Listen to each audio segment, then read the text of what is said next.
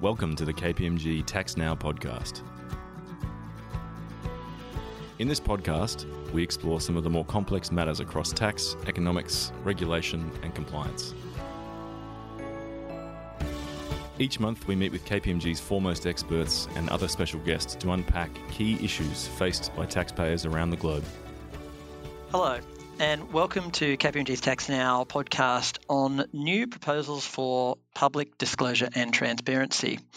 My name is Peter Oliver, and I lead our international tax group here.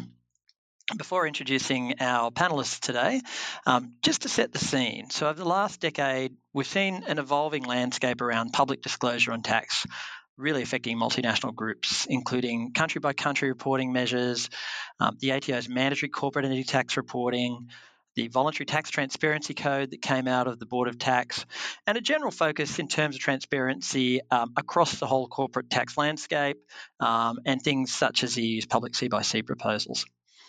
We've got a new development here in Australia um, where we saw exposure draft legislation released on the 6th of April 2023 to make our country by country rules uh, publicly disclosable and to expand what's reported underneath them.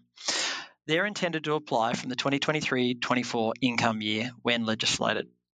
So, today we're going to talk about those, but we'll talk more generally around how they sit in this broader landscape around transparency and what groups should be thinking about.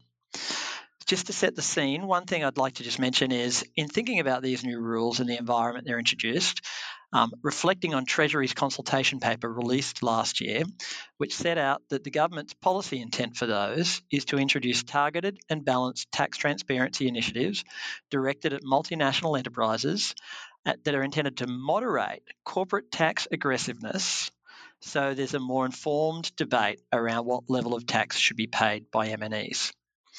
So, in the context of that policy setting and the new proposals, to introduce my speakers, today we've got a great panel. We have Jenny Wong, who is KPMG's ASPAC ESG tax lead and has thought deeply around these measures and transparency for quite a long while. We have Tim Keeling, who leads our transfer pricing practice, and Phil Beswick, who leads our tax governance practice. So, welcome, team. Really excited to talk about this with you today. And, Jenny, why don't we start with you? As I said, I know you've keenly followed the development of public disclosure rules in Australia and proposals. Uh, and can you just give us a bit of the history here around what we've seen over the last decade leading us to this point? Yeah, sure. Thanks, Peter. So we started to see tax transparency frameworks around 2008, global financial crisis, um, where there were revelations of you know aggressive tax planning by multinationals um, which led to concerns about, you know, were they paying their fair share of tax where they operated? Um, these concerns informed the OECD's BEPS project in 2013, 2015, which um, improved transparency was one of the key pillars. And it led to the adoption of the OECD Action Item 13, C by C reporting. And one of the essential features of that is the information is confidential between the multinational groups and the tax authorities.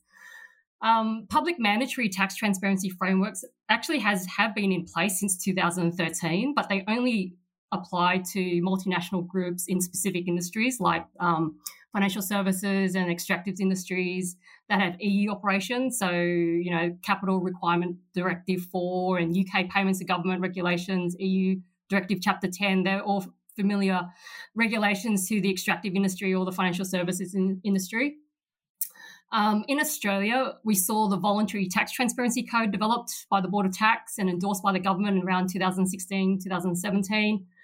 And since then, we've seen multiple global tax transparency frameworks ranging from mandatory disclosures of tax strategy um, under the UK rules around 2017 to Global Reporting Initiative 207 in 2019, which provides a more holistic uh, ESG lens to tax transparency reporting. And then you've also got the voluntary standards like the B Team responsible tax principles and the UN principles for responsible investments, which looks at it from the investor perspective.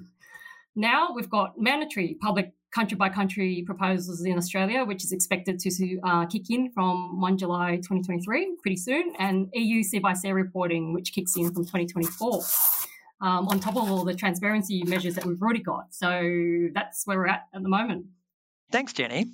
really good um, potted history there, and obviously a lot on the road travelled so far.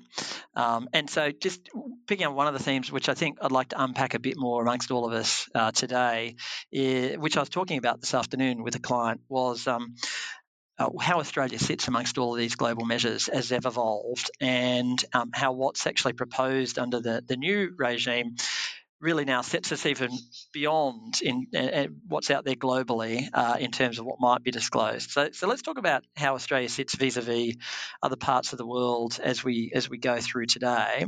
Um, but just coming back to the piece around public uh, public disclosure and Tim, so ever since we did get the OECD's final action item report um, in 2015 on Action 13 for for C reporting, there was a question about um, when or you know might we get public reporting requirements for for, for the for the C by C rules, and I think a lot of us expected that would eventually be the case. It was just a matter of of when that would happen. Um, how effective do you think existing C by C reporting is to address? If the fundamental concern here is um, concerns of aggressive, aggressive multinational tax structuring, is there is that being addressed by C by C reporting? Is there a case for change to making it public now? What are your thoughts on that? Thanks, Pete, and hello to all our listeners. I, I think it's a really good question, and it comes down to, as you say, what the concern is and whose perspective or whose whose concern is it? And to give you some context, if you ask me simply, has C by C been a success? You'd say on balance, it has been. I mean, 10 years ago, no one would ever have fathomed that tax authorities would automatically exchange information about global multinationals and their footprints around the world. So, in terms of that change and the scale of that change, that's been incredible. And it's fair to say tax authorities have used that information to great effect. As Jenny alluded to, we had the GFC, and the cause and effect of uh, country by country was that tax administrations thought there wasn't a level playing field in terms of the information they could get about global operations versus what multinationals had. It was driven by the GFC, it was driven by um, a concern regarding the substance or the economic profile of um, of multinationals versus their legal form, and that's where, if you recall, ten years ago, things like um, double Dutch Irish sandwich um, was a common a common phrase, and those things are a bit of a thing of the past now because of this substance based movement that we've had. So, with 180 countries signed on, you'd say that tax authorities responded to public angst at that time about what was the primary concern. Fast forward to BEPS, um, you know, and Pillar Two, and and us moving forward, sorry, with Pillar One and Pillar Two, and the concerns have evolved and shifted. So the concern from the community has gone up again, but it's a slightly different concern because it relates to the things that are driving BEPS 2.0, such as the digitization of multinationals and whether those things are being taxed fairly. And so you say to yourself, well, is this concern now an old concern or dressed up as something new? And I think it's something new. Um, the concern for me is making sure that we balance appropriately um, you know the need and the want for the societies to understand further the, the way and how um, multinationals are paying uh, their tax and to do that balancing compliance costs in an appropriate way. So C by C has been effective in my view. It's been a success, but now I think public C by C is, is responding to a new concern and challenge. Um, and it's a challenge that I think um, is going nowhere. It's um, evolving and taking shape in various ways or forms, and we'll obviously go through those various ways and forms a little bit more on this podcast. Thanks, Tim. I think that's really thoughtful um, because you're right. Digitization and the way tax applies to digital businesses is something that didn't wasn't really addressed in BEPS 1.0, um, and so we're seeing that in BEPS 2.0 more. So, so I think that's a really really point well well made. Um, Phil, just before we move on, just from your perspective, looking at it with a tax governance lens, um, your thoughts in terms of the drivers of these proposals? Yeah, thanks, Peter, and hello every, everyone from my end as well. I think the way I, I summarize it has always been that tax is now a sustainability topic. You know, it's moved from a technical to risk management to a sustainability topic. And this means the public is very interested in subjects like tax fairness and how multinationals approach the management of tax, you know, beyond that move that started with the GFC to a real heightened um, interest. And we've seen plenty of recent examples of that. For tax functions, this means public CBCR is not only about the reporting, but what does that reporting look like? what does that story look like in the hands of non-tax experts? So in, in, in framing really the consideration of these rules and the and the updated version when they become available, you know, keeping in mind that wider perspective um, will, will be helpful, if nothing else, to identify the right internal stakeholders to engage with um, in understanding the, the application or the potential application of these rules. Uh, and then and the other be- topic beyond that is the the interest level of investors, you know, in in this information and keeping that very much in in mind. And I think we'll come back to that as we proceed with the podcast as well. Thanks, Phil. So, Jenny, tell us a bit about what the proposals actually are um, and when they apply from. So, um, Australia is proposing mandatory public country by country reporting requirements, and they apply from 1 July 2023. Um, they affect both Australian and foreign headquartered multinational groups with Australian presence um, and with annual global income of over a billion or more Australian dollars. And that's no matter how big or small your presence is in Australia. It's unlike the EU rules where there are some sort of de minimis tests um, depending on the size of your EU operations. Um, it will require groups to public, publicly disclose, um, firstly, each entity in the group. Um, secondly, worldwide income taxes on a country by country basis. And thirdly, mandatory disclosure of the group's tax strategy or approach to tax. It won't be just a matter of just publishing, um, you know, your tax transparency report on your website. Multinationals will need to like submit the data to the ATO in some approved form, and then make, and then the tax office will make that available on Australian government website. Um, at this stage, there isn't any sort of categorical exemption if you already, you know, prepare public C by C reports um, under, say, the EU C by C rules or um, etc. But you know, there is an inbuilt mechanism that provides the commissioner the ability to provide an exemption for, you know, certain entities or classes of entities if there were two key themes from Australia's public C by Cs, it would be this. Firstly, the Australian public C by C proposals draws mainly on the GRI 207 narrative component and the quantitative component.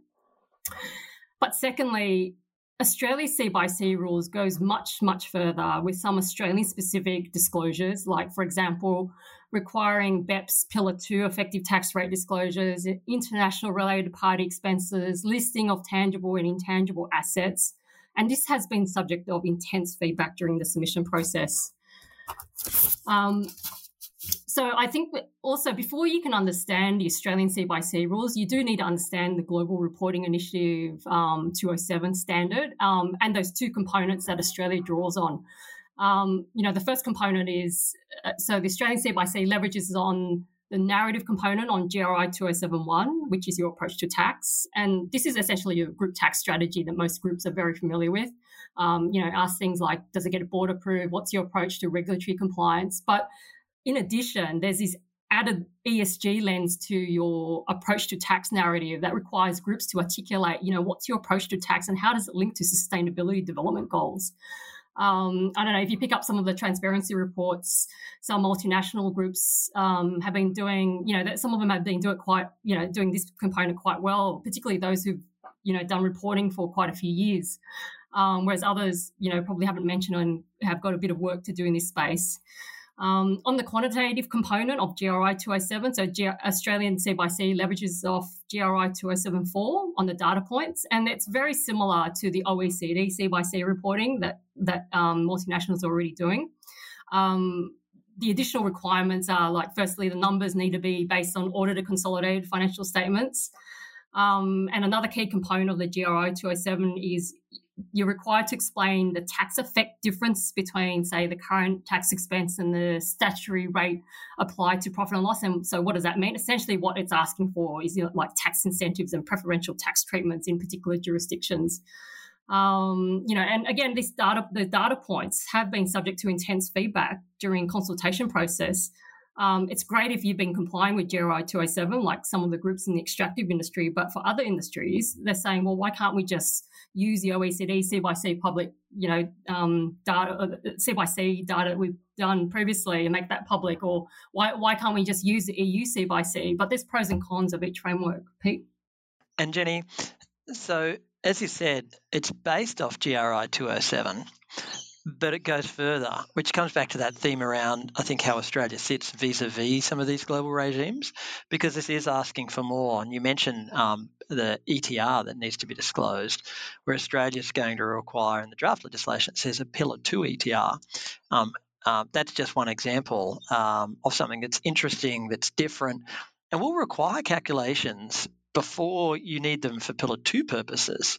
So, just in that overall perspective, it's interesting. You mentioned um, a lot of feedback around the rules, um, but interested in your thoughts there around where we sit relative to the rest of the world if they these rules are enacted as per their draft form. Yes. Um, so, just in terms of well, the different approaches that Treasury considered. Um, so we've got the confidential OECD C by C, um, we've got the public EU C by directive, and we've got the GRI 207. Um, I, I, think Australia essentially has gone above and beyond, you know, um, the other global standards. Um, but I think also that following the consultation process, um, I think there will be some consideration as to whether you know, we want to go that far in terms of requiring disclosures of intangible assets or tangible assets. Um, and you know, what's what? How useful is that information? I think you know, going towards BEPS Pillar Two um, in advance of actually having to do BEPS Pillar Two work. Um, I think that's sort of going above and beyond, and you know, perhaps it'll be pared back to more financial accounting related effective tax rate disclosures instead. So, I mean, that's where I that's where I think it will sit. I'm not sure if Tim or Phil has other views on that.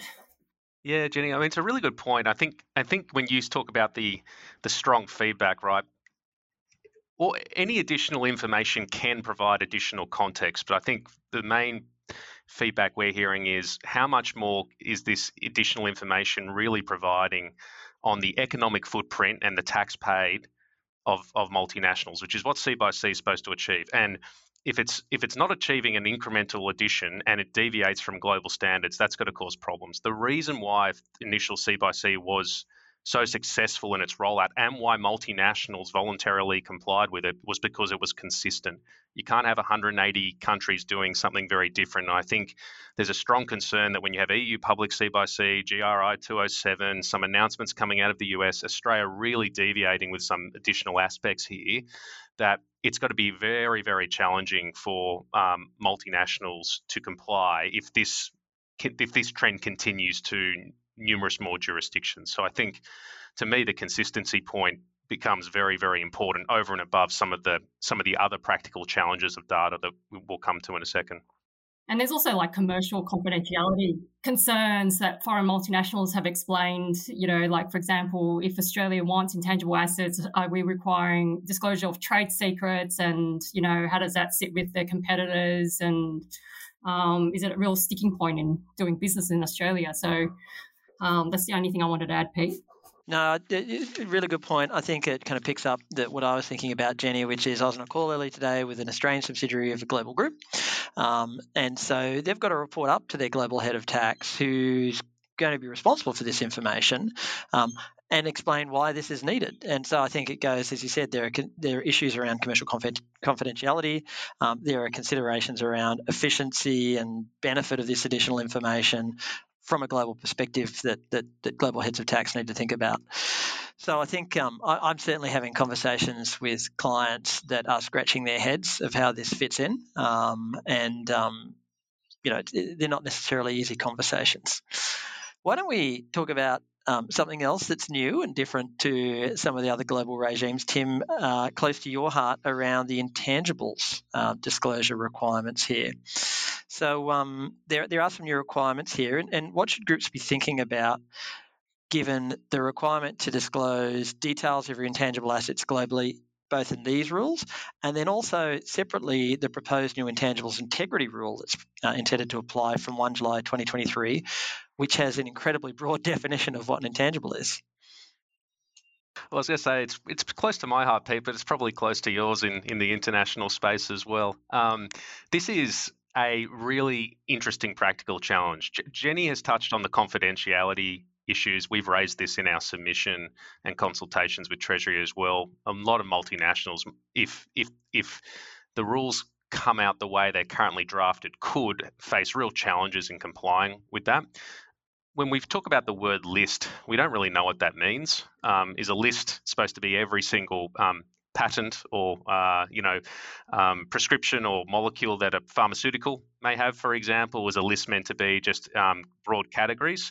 Um, and when you're thinking about intangibles in that context, that can be a very, very broad definition and go from anything which we know in the traditional tax concept is, is a true intangible, such as a, a, trademark, but it goes beyond the royalty definition as well, because intangible, both in the C by C public legislation, which hasn't hasn't been defined, but also in the intangibles denial legislation that you've mentioned, Pete, goes much more broader than that. So when people are thinking about what are they going to disclose, particularly if it's in a jurisdiction that has a headline rate less than 15% when these where these new rules really start to bite have to be really careful really really careful and there's a couple of reasons for that one is if they're they've got a um, if they've got an intangible there which has um, sorry in a jurisdiction that's below a headline rate of 15% prima facie that might cause um, the ATO or other tax authorities to raise their eyebrows.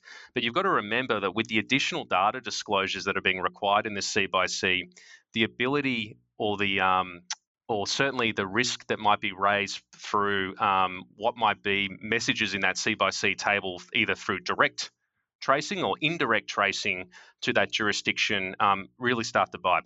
So the intangibles legislation talks about a, jur- a jurisdiction, you know, um, receiving intangibles related income either directly or indirectly.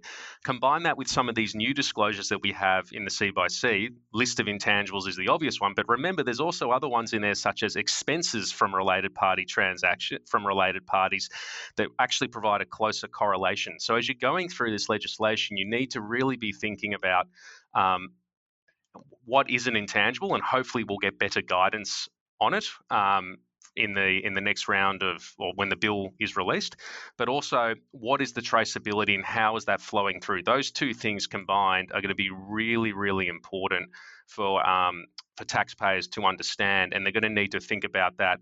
Um, very, very quickly, and it's important. Finally, one more, Pete, uh, one more point, Pete, I should have raised is it's really important to note. You've mentioned the Pillar Two effective tax rate.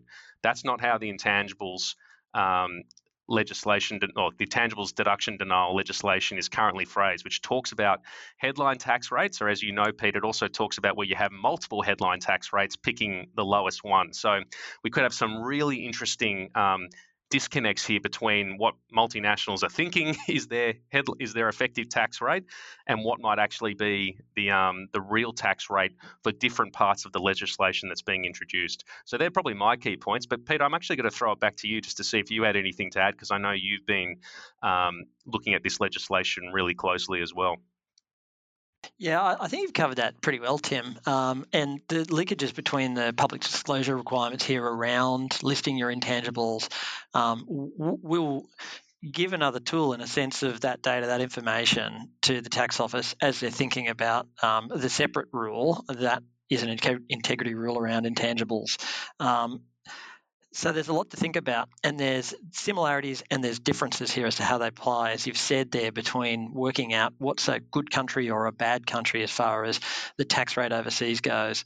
Um, and when I've had conversations with this with clients, because I've had a number of conversations with clients about these rules, the disclosure rules, the intangibles rules. Oh, by the way, I've got thin cap changes coming too. There's pillar two, and clients start to get really depressed about it. Um, and so it's really important, I think, just to step back and say, yep, there's a lot coming down the road right now, but but let's think about this just methodically and clearly. What's happening in Australia? What are the flows offshore out of Australia? Um, and then let's think about practically what we need to focus on to get a plan to to look at that. So I just think it's really important to to try and think of it in that context, so it doesn't feel too overwhelming. Um, Phil, approach to tax. Um, so this is an interesting thing that Jenny um, described quite well before around something needs to be written there and given to the tax office, and then they'll publish it. Um, it's not really clear how extensive, how much, how much, you know, what's the word count you'll be allowed in terms of describing your approach to count uh, to tax. Sorry, um, how is the ATO going to publish this? Um, and it could be quite limited compared to what a lot of groups currently put into their voluntary tax transparency reports at the moment, um, which include commentary and narrative around their contribution to the economy um, and how the group's tax flows from that contribution to business and the economy. So, what should groups be thinking about now? Given you know there isn't as much detail around uh, what might be disclosed, what should groups be thinking more widely about their tax governance disclosure strategy? Thanks, Peter. Yes, it's, it is an interesting point. Um, and I guess we may see more information in, in the updated you know, legislation when it comes through. And in some aspects, you are right. For groups already publishing a tax policy or publishing tax policy related information, there will be some way, if maybe even a long way down the road to meeting this particular requirement. And it's also quite interesting to see that in the draft legislation, they didn't also include GRI 207 2, uh, which is on tax risk management and governance in more detail. They've linked it more to GRI 207.1, which is this statement on approach to tax. So, so in, in one regard, it seems like they've reduced actually the scope of this requirement, um, or certainly it's not as expansive as it may have been actually.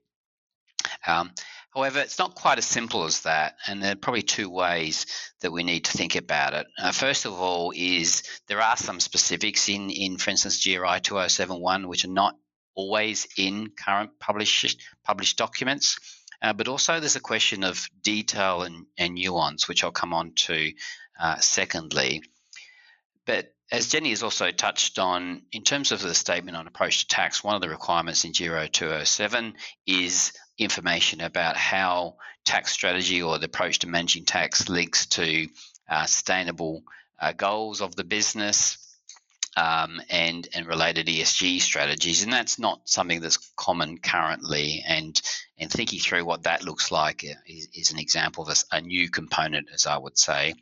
There's also in GRI 2071, if we take that as the the basis of this statement of approach to tax, you know, some examples in their guidance around um, mentioning tax risk appetite and to which and to what extent you a company um, uh, always keeps within that tax risk appetite. And what is beyond that tax risk appetite? And that's you know quite nuanced as we know and and typically up to now been quite broad and, and not too prescriptive. So it will be a bit of a, a journey i think um, as to how groups will respond to that. But perhaps more importantly is you know what's not in the specifics of the guidance um, on this area that groups need to keep in mind and as i mentioned before there's questions on the level of detail. And for instance one of those is this uh, approach to compliance. And they give examples in gri of um, following the letter and the spirit of the tax law right? And so to what extent are groups comfortable in in saying those, making those sort of statements, and be able to back it up with with real information if if there is scrutiny on on this. And underlying all of this is what um, comfort will the board need in making these types of statements, um, especially if it touches on areas which are not currently in the policy. And hopefully, to some extent, the policy will be helpful and can be updated and, and re endorsed by the board but it may not be, you know, as straightforward as that. And lastly, you know, um, we need to see what happens over, over time, of course, but there might be an opportunity to, to your point, Peter, of going beyond the bare minimum. So for groups who have a wider story to tell, which is not just on income tax, which has been the focus up to now or in the exposure draft, you know, for many groups, their contribution to society is about the other types of taxes. Um, and, and, maybe there's an optionality there. We'll have to see in the legislation and see what the market does to to use that broadness um, in a way that tells a wider story. But it also could well be the case that many groups will continue to publish their own report differently uh, on their own websites, um, and that's where they tell this wider narrative uh, as well. So, starting to form a view on what sits in the compulsory reporting and what may sit outside of that compulsory reporting shared with the ATO will be yeah, part of the decision making for, for many groups, I would say. Thank you, Peter. I, I think it's a really interesting point, Phil, about how what role might play for groups that currently do voluntary tax transparency reports, whether they keep that in that form or some other form that they, they, they, they want to maintain that narrative to the market that can be in their format as opposed to this compulsory format. Um, and then I also wonder for a lot of um, foreign headquartered groups that don't currently produce tax transparency reports, um, whether they should start thinking about doing something to partner with whatever uh, mandatory message might need to come through and what that looks like. So I think there, as you said, there are things to play out. We're not quite sure what that will look like and what it will mean, but there's much to think about with the overarching um, strategy around transparency and governance for an organisation now, isn't there? That's right. Uh, um, absolutely, and and I, I, maybe it will be another catalyst for groups to uh, further their journey on tax governance. I'm sure it will be. Um, and, and there will be some specific aspects to that on compliance. Uh, a good example, I think, of this is that, um, you know, if you have had compliance failures, how do you talk about your approach to compliance, which is a core part of GRI 2071? So there will be some you know, nuances there required to to crafting that narrative. Good, good uh, things to think about. Okay, so team, there's a huge amount. We've scraped the surface, but but I think we need to close with one final question um, for each of you. And so, Jenny, let's start with you. What do you think groups should be doing now to prepare for these changes? Yeah, sure, Pete. So, um, look, clearly we've got a global trend of mandatory, you know, country by country reporting and, you know, other mandatory legislation on tax transparency. You know, we've got EU, Australia, GRI 207. Um, and it's going to be a challenge. There's going to be a lot of uh, overlapping, inconsistent C by C rules. But I also think there will be a shift in uh, mindset from, you know, C by C just being mere compliance, you know, reporting mindset to something that becomes more strategic um, in your approach to C by C reporting, which means, you know, as and and uh, uh, Phil alluded to this. I mean, it means organizations, you've got to be comfortable with, you know, your C by C data going public. You need to be comfortable that your C by C data actually fits multiple purposes, including, you know, BEPS Pillar 2 Safe Harbor now. It's not just reporting, it's using it for, you know, some type of risk analysis. Um, you know, you've got to be comfortable that, um, you know, do you need to revisit your corporate governance processes that Phil talked about? Um, you need to work with, you know, your corporate affairs team on communication strategy, you know, with your external stakeholders, no longer just the revenue authorities. If you're going public, it's now like your civil society groups and the NGOs. Um, you know, I, I, it was actually just interesting listening to what Phil said there. I was at the ASPAC conference, uh, KPMG ASPAC Tax Summit last week, and um, I ran a ESG transparency session, and there were a few uh, clients on the panel, and um, what they said is, yes, we've got, you know, we're actually ahead of the curve at the moment in terms of tax transparency reporting, but now we've got these mandatory requirements, you know, EU C by C, Australia C by C that's coming. But the question is, you know, do they stick with what's in the legal framework or do they actually do a bit more? Because it's a fine balance with resources. Resources come into play. And once you start doing more, you're on a treadmill. You know, you can't go on next year and say, well, I'm not doing this anymore. You, you have to keep doing it once you've decided to disclose more. Um, so there's some type of you know corporate affairs, strategic type decisions you've got to make there as well. And um, another multinational group said to me, well, you know, they started to automate parts of their tax reporting now um, with an aspiration, say, in 12 months' time to not only report C by C data in accordance with legislation, but use that data real time in a strategic way to, you know, assess whether they fall below, you know, BEPS global safe harbor minimum. So it's just not just reporting now, it's doing that sort of analysis using the C by C data. Um, so there, there's some of the key points from me, Pete, on, on that on your question. Good thinking. Good uh, good thoughts there, Jenny. Tim, um, your final thoughts of what groups should be doing? Oh, it's it's similar to Jen. Stakeholder engagement. It, it is what it really comes down to. You need to be talking to your CFO. This is going to take time. You need a budget. You need to be talking to your CEO. This goes beyond tax technical. You require a broader strategy. You need to be talking to your operational teams globally, and you need to be keeping abreast of the rules and how they interact and intersect with other uh, local and international developments. The intangibles one was just one of many examples. BEPS 2.0 is another. Start engaging, start communicating. It's it's coming, and it will need to be done sooner rather than later. If there's one thing we know from the C by C experience was that there was a lot of uh, what I'll call uh, excitement, for want of a better phrase, at the beginning, and then people kind of left it because they thought it was um, a long way away. This is this goes beyond a tax administration seeing it. This goes around to the whole world. So you need to get your stakeholders lined up now. You need to get um, all of your ducks in a row and be ready. And so my main thing to I would say to clients right now is even if you don't want to start putting pen to paper, so to speak, start talking to your stakeholders. Thanks, Pete. Very sensible. And Phil, we'll finish with you for your final thoughts.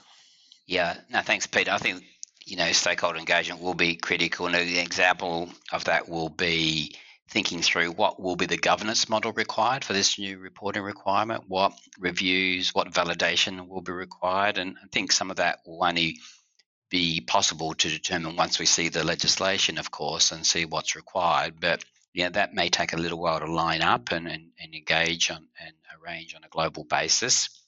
So that's the um, maybe the glass half empty perspective. But I, I, think I'm a, I'm a positivist, and I see this as an opportunity also for tax functions to, you know, further prove their strategic worth to an organisation, uh, helping comply with these requirements, but also helping position tax as, as a support to their ESG ob- objectives and the narrative and it can be in a holistic, but also can be quite specific. You know, for instance, Standard and Poor's have quite a few tax indices now in the sustainability indices. So, so linking what we're doing here from a compulsory tax point of view that may support um, wider um, interests and investor interests, whether it be through um, retail investment or institutional investors will be, you know, an important consideration for, for some, not all, but certainly worthwhile to take the opportunity to demonstrate how tax is, is really core to an organization